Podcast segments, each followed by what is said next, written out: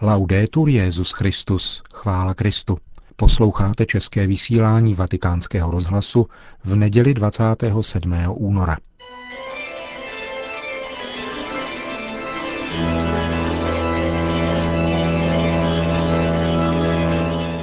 Církev a svět. Dnešní komentář napsal italský sociolog Massimo Introvíně.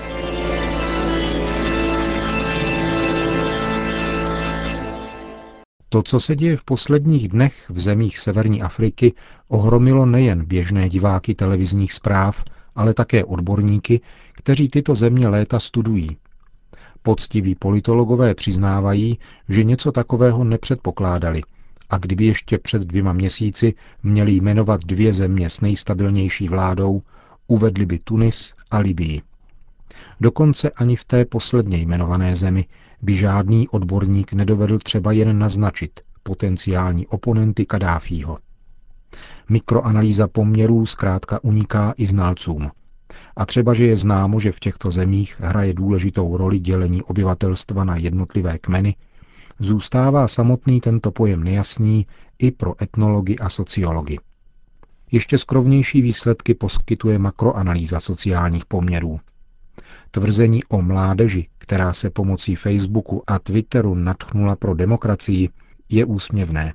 A podle místních diplomatů není zrovna útěšné slyšet tuto rétoriku od Baracka Obamy, protože svědčí hlavně o tom, že americký státní department je uzavřen do svých vlastních problémů a není schopen hrát významnější roli na mezinárodní scéně. I přes nedostatek přesvědčivé mikroanalýzy místních poměrů je však možné se pokusit dobrat alespoň obecného rámce probíhajícího dění za pomoci makroanalýzy, vycházející z historických faktů. Během návštěvy Afriky v roce 2008 řekl Benedikt XVI., že Evropa exportovala do Afriky a do Ázie především civilizační sílu evangelia a křesťanství, za což se nemusí ani stydět, ani omlouvat. Omluva by však měla přijít za to, že tam Evropané začali velice záhy vyvážet také osvícenství, nacionalismus, socialismus a materialistický konzumismus. A tyto produkty tam napáchaly obrovské škody.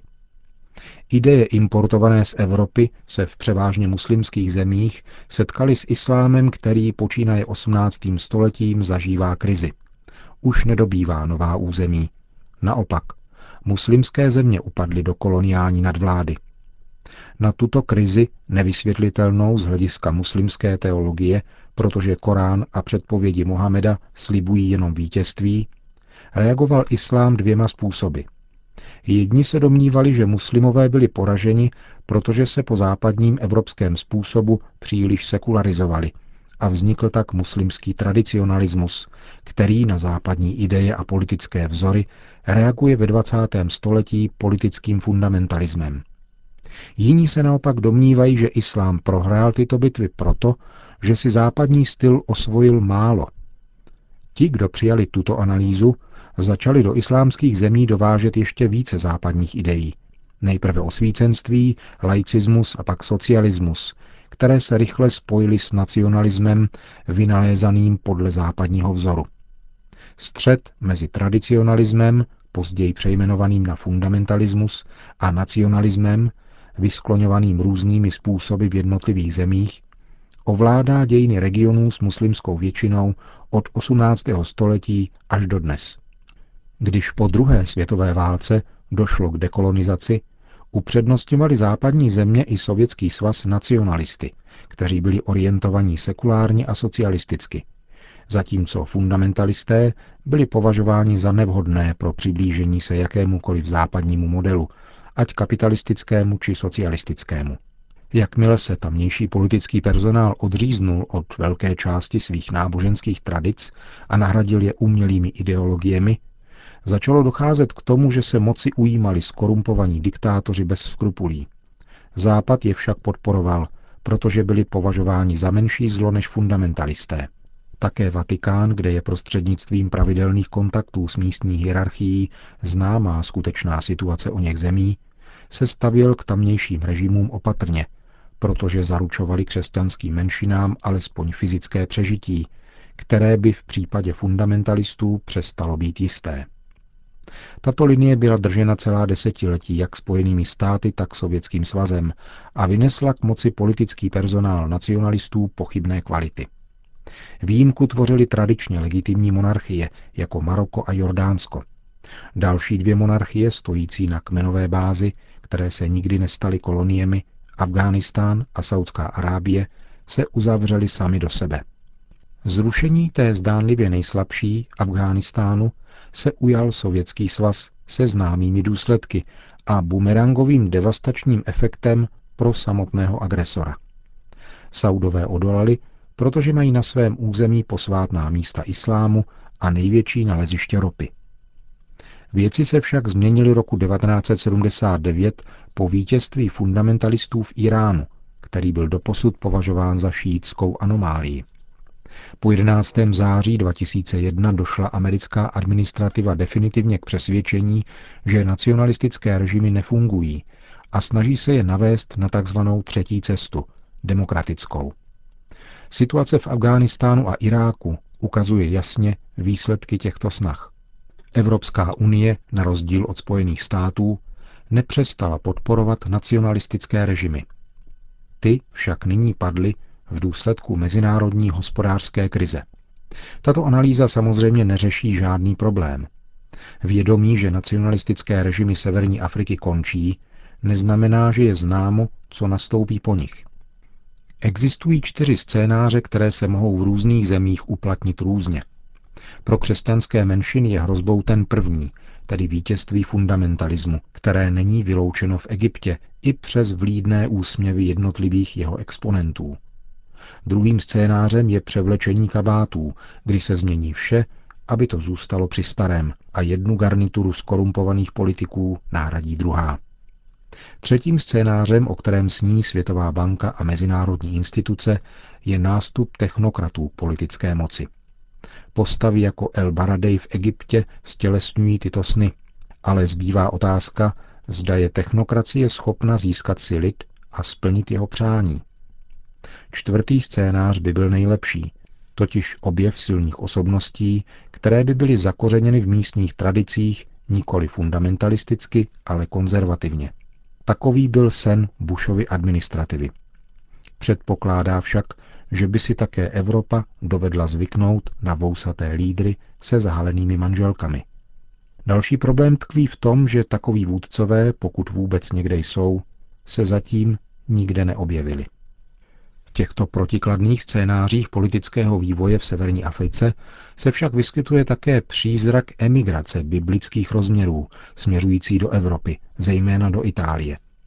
Brazilský myslitel Plínio Correira de Oliveira, známý především svou analýzou procesu odkřesťanštění západu, probíhající čtyřúrovňovou revolucí, která postupně rozkládá struktury náboženské, politické, ekonomické a rodinné, přišel již v roce 1992 s hypotézou možné invaze davů z východu a z Magrebu. Bez jakéhokoliv pohrdání a naopak se soucitem psal tento brazilský myslitel o zbídačených davech, které mají hlad a nemají ideje. Třeba, že tomuto střetu masové imigrace a evropské civilizace zatím nic nenasvědčuje, existuje byť zcela hypoteticky možnost, že by tímto střetem evropský prostor který se z jistého hlediska jeví jako supercivilizovaný a z jiného jako skažený, mohl degenerovat do totální anarchie, chaosu a hrůzy. Tato představa páté revoluce, jaký nazývá Oliveira, by už nebyla, jako čtyři předchozí, interní záležitostí dějného vývoje západu, ale mohla by přijít z vnějšku jako bumerangový efekt exportovaných nectností západu, kombinovaných s islámem ve výbušné směsi. Tato představa se dnes vrací jako bohyně pomsty Nemézis a vede rozhodně spíše k zamyšlení, meditaci a modlitbě, než ke krátkozrakým politickým spekulacím a nezúčastněnému salonnímu tlachání.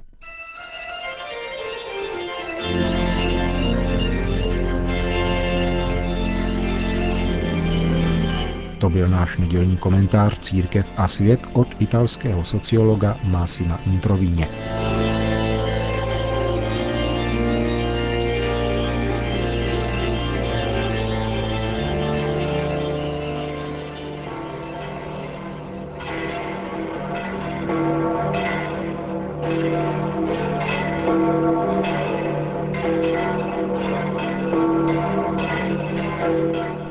Přibližně 30 tisíc lidí se dnes předpolednem sešlo na náměstí svatého Petra ke společné modlitbě se svatým otcem.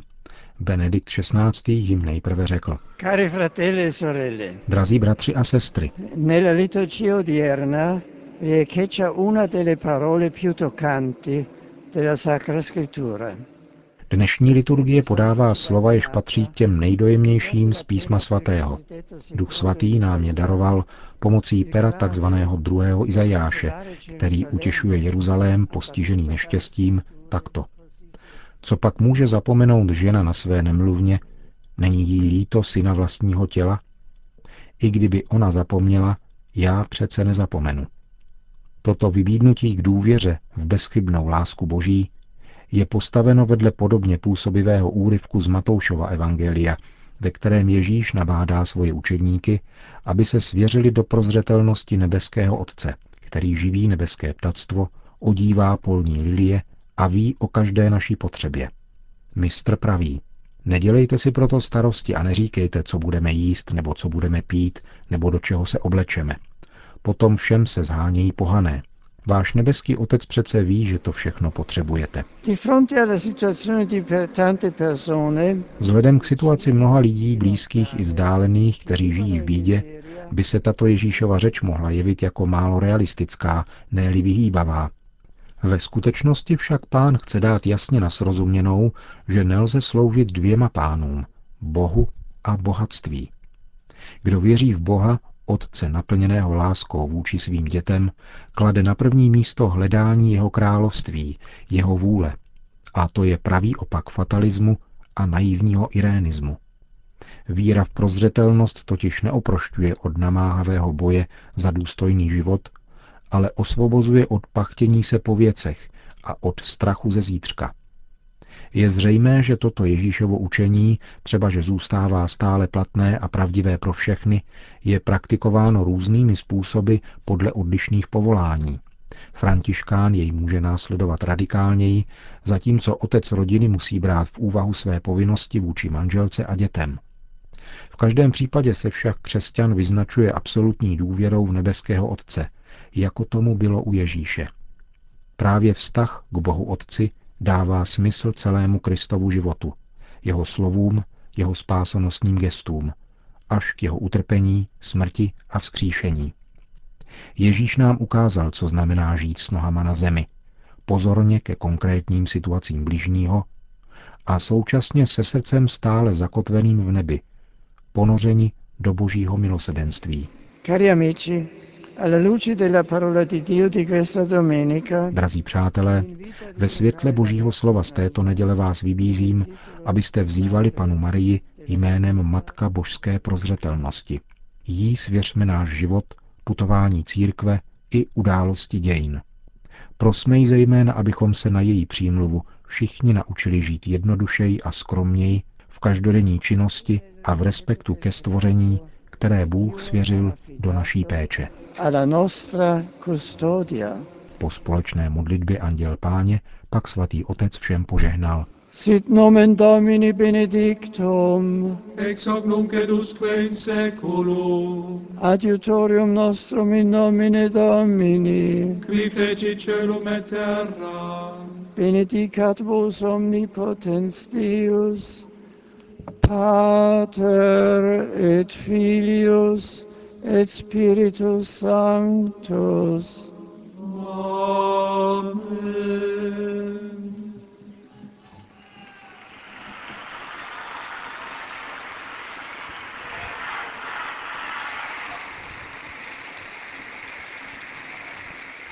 Končíme české vysílání vatikánského rozhlasu. Chvála Kristu, laudetur Jezus Christus.